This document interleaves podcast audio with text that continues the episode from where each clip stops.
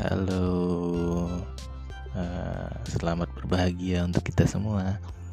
Uh, aku pengen ngucapin terima kasih yang sudah dengerin podcast episode pertama aku, dan juga aku terima kasih uh, dengan kritik dan sarannya itu sangat membantu sekali. Uh, semoga aja kritik dan sarannya itu bisa membuat aku semakin ke depan. Uh, Yamaha. Oke oke oke oke.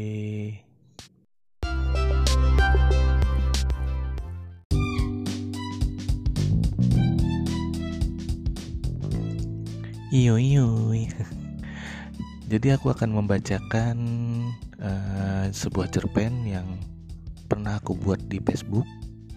Uh, judulnya Kailan Si Bungul 2 Kejutan Cinta dan yang pasti beda banget sama yang di Facebook sama yang di podcast ini karena banyak perubahan-perubahan yang ku buat yang pasti konsep sama tentang seorang remaja jomblo yang mencari cinta uh, tapi selalu gagal karena situasi dan kondisi yang selalu berbeda-beda. Oke, langsung aja deh, check it out.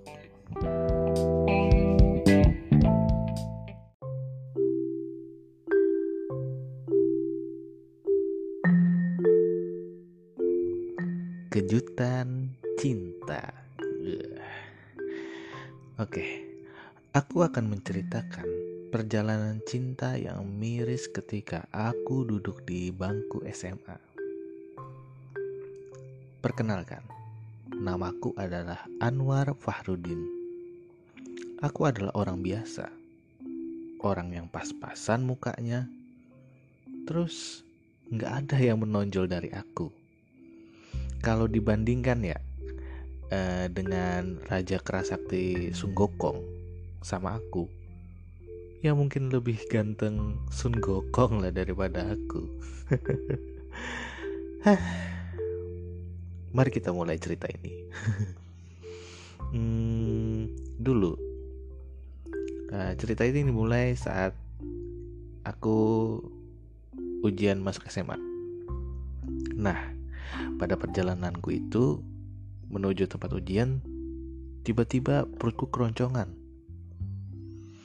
Ini semua karena aku bangun kesiangan gara-gara ngepush Mobile Legend sampai jam 3 subuh. Tahu-tahu pas bangun udah jam setengah 8. Jadi buru-buru dah. Gak sempat sarapan. Uh, untungnya 50 meter di dekat sekolah tempat aku ujian itu. Uh, aku mampir ke penjual nasi kuning. Ada orang jual nasi kuning di situ. Ya pastinya aku harus mengisi perutku kan. Karena kalau nggak diisi kan bisa berabe. Bakalan nggak fokus tuh ujianku nanti. Untungnya aja ujiannya dimulai setengah sembilan ya. Pada waktu itu jam 8 sih. Sampai tempat nasi kuning itu. Jadi masih banyak waktu lah untuk aku sarapan. Uh, tapi ada sesuatu yang menggangguku saat saat aku sarapan tadi. Hmm, bukannya mengganggu sih. Uh, apa bahasanya ya? ibaratnya itu kayak uh, penyedap rasa untuk nasi kuning. Berasa manis banget gitu. Uh, nasi kuningku itu. Gara-gara ngeliatin cewek berkacamata dengan rambut ponytailnya lalu pakaiannya serba kebesaran gitu. Nah gobor-gobor gitulah. Uh, dia berperawakannya kayak culun-culun gitulah. Tapi pakaiannya modis. Uh, gimana ya? Ya ya gitu susah memang untuk digambarkan kecantikan bak bidadari itu. Ileh bidadari. Ya yang pasti dia tipe aku banget lah. Nah saat itu uh, entah kenapa dia itu semakin menarik perhatianku. Karena apa? Karena dia berada di tempat yang sama selama 15 menit. Kulihat-lihat uh, dia itu panik. Tapi itulah yang membuatku jatuh cinta kepada dia. Wajahnya itu loh sangat lucu banget saat dia panik. Imut-imut gimana gitu.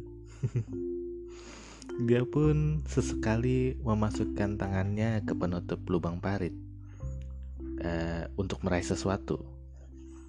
Kalau oh ya kalau dulu kan uh, lubang parit itu yang kayak besi-besi gitu kan yang kayak sel penjara itu loh.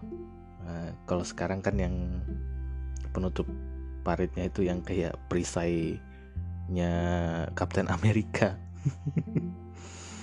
Aduh. Oke lanjut.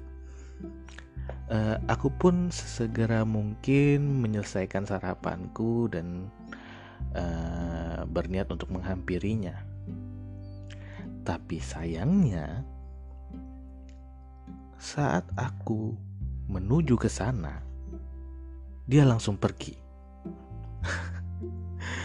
Mungkin dia sudah menyerah mengambil sesuatu yang jatuh ke dalam parit itu. Uh, lalu aku memeriksa parit itu dan melihat ada kalung di dasar parit itu. Wow, uh, pirasatku mengatakan mungkin mungkin itu, iya, yang berusaha digapainya. Uh, tapi aku pengen ngomong kalau dia itu bego banget. Ya iyalah nggak nyampe. Tanganmu di situ. Satu meter coy dalamnya tuh parit ya ampun. Aduh, ya mau ndak mau uh, aku berusaha untuk membuka penutup uh, parit itu kan. Tapi weh berat banget cuy. Susah banget bukanya. Sampai-sampai aku terkentut-kentut gitu loh saat meng, saat mengangkat besi itu nah, jadi aku nyari cara kan supaya bisa ngambil uh, kalung itu kan. Uh, nyari nyari nyari dan ternyata aku menemukan salah satu lubang. Uh, maksudnya gini yang sudah nggak ada penutupnya lagi gitu loh. Ya jaraknya sih dekat aja 10 meter dari tempat itu jadi aku langsung nyebur ke dalam masuk ke dalam lubang itu kan mengambil kalungnya. Wah tapi lumpurnya dalam banget sih. Aduh. Aku keluar aku bersih bersih hmm, sambil bersih bersihin kalung juga. Hmm, mungkin kalungnya itu agak sedikit kotor ya. Makanya aku bungkus kalung itu di kertas bekas yang ada di sekitar situ. Nah aku pun berlari berlari mengejar cewek itu. Kupe uh, kuraih tangan kanannya dia tuh terkejut lalu dia berbalik lalu kiss buah dan dan dan uh, kuraih tangannya lalu meletakkan bungkusan kertas itu ke telapak tangannya. Uh, dan aku mengatakan seperti ini. Uh, ini punyamu kan yang jatuh ke parit. Mata kita saling bertemu kalau mungkin digambarkan itu kayak adegan yang kayak film-film Korea tuh nah tiba-tiba langsung ada backsoundnya itu lagunya ku rasa ku telah jatuh cinta Nah, pokoknya ya bayangin sendirilah pusing aku nulisnya cuy cuy. uh, sedikit aku melihat perasaan lega dari dirinya melihat aku memberikan bungkusan itu. Uh, saat dia ingin membuka bungkusan kertas itu, bel pun berbunyi. Satpam yang berjaga di depan pagar sekolah itu pun menyuruh kami untuk bergegas masuk karena ujiannya akan segera dimulai. Jadi dia mengurungkan diri untuk membuka kertas itu dan berlari masuk ke sekolah. Aku pun ikut lari juga. Takut ini kan, takut terlambat. Nah, aku ikutin dia, mudah-mudahan aja sih satu ruangan sama dia gitu saat ujian nanti. Namun sayangnya kami di ruangan yang berbeda. Sedih banget. eh, saat aku masuk ruang ujian, perlahan aku menuju kursi ujianku, ke bangku ujianku dan uh, orang-orang pada ngeliatin aku. Ya aku bingung dong, kenapa ini? Terus orang-orang itu nutup hidung cuy. Pas kertas ujian dibagikan kan, belum sempat aku baca soal. Salah satu peserta ujian di sana nyeletuk kok bau paret ya bau paret bau paret ya ganggu orang ujian aja weh kata-kata itu jelek banget cuy. Aku mulai nggak fokus ujiannya waktu itu. Malu kan? Bau paret aku pun menjawab soalku asal-asalan. Ya sembarang aja lah pokoknya asal aja jawabannya. Dan menyelesaikan soal itu dalam waktu 10 menit. Aku langsung pulang. Aku nggak peduli lagi dah mau lulus atau enggak, terserah. Daripada aku semakin malu dan aku menjadi bulan-bulanan orang. Aku malah berharapnya sih nggak lulus. Supaya aku nggak bakal jadi legenda di sekolah itu. Ini legenda cerita legendanya itu peserta ujian masuk sekolah yang bawa paret waduh aduh nggak mau nggak mau oke okay. uh, eh, sesampainya di rumah ini aku pas pulang ya orang tua aku tuh kebingungan mengapa aku pulang lebih cepat orang tuaku pun bertanya kepadaku dan aku menceritakan apa yang terjadi. Ayahku itu memarahiku, tapi ibuku uh, ibaratnya itu maklumin gitulah dengan tindakanku. Uh, orang tuaku pun berencana akan mendaftarkan aku di sekolah yang lain karena kemungkinan lulusnya itu sangat kecil. Setelah itu ya aku masuk kamar dong. Ya nyesal sih. Uh, dengan tindakanku yang meninggalkan ujian itu. Karena uh, sepe wah bukan sepele lagi sih. Karena harusnya sih aku nggak dengerin ocehan orang ya masa bodoh lah. Ya, bawa bawa bawa bawa paret yang penting aku lulus ujian gitu. Harusnya sih begitu tapi ya gimana ya? Ya penyesalan selalu datang belakangan.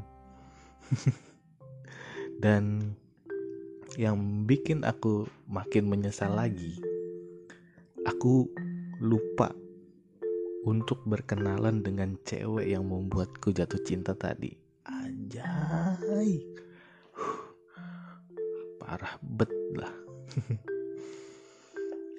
Aduh. Hari-hari berlalu uh, penyesalanku sudah mulai memudar dan begitu juga dengan cewek itu.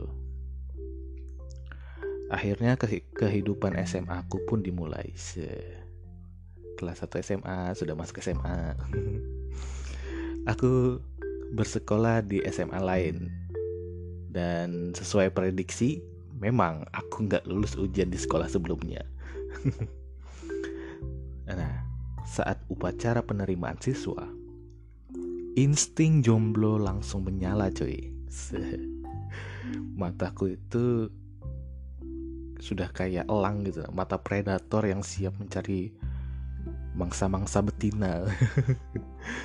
saat nah dan dan ini dan saat eh, tahap-tahap pencarian gitu kan. Cewek-cewek di sana betina-betina di sana. Akhirnya aku menemukan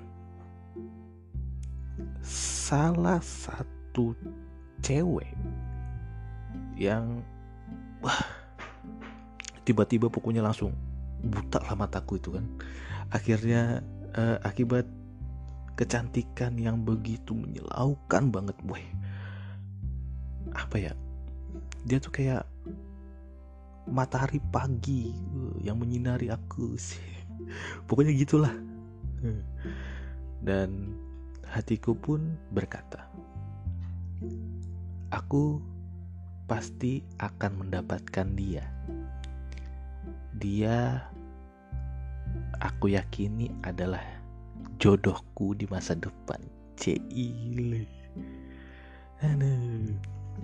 Oke.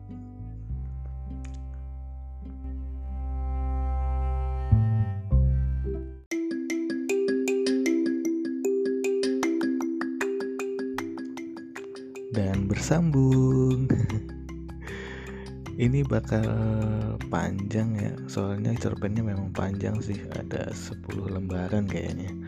Jadi aku harus buat part-part atau harus ngeringkas lagi. Uh, mungkin sampai ada 4 part kayaknya. Dan terima kasih uh, yang sudah dengerin. Aku pengen minta saran dan kritiknya uh, bisa kirim DM di IG ku yang ID-nya nur underscore ubay 2 hmm, huruf kecil semua. Makasih ya yang sudah dengerin. Sampai jumpa di episode 3 dadah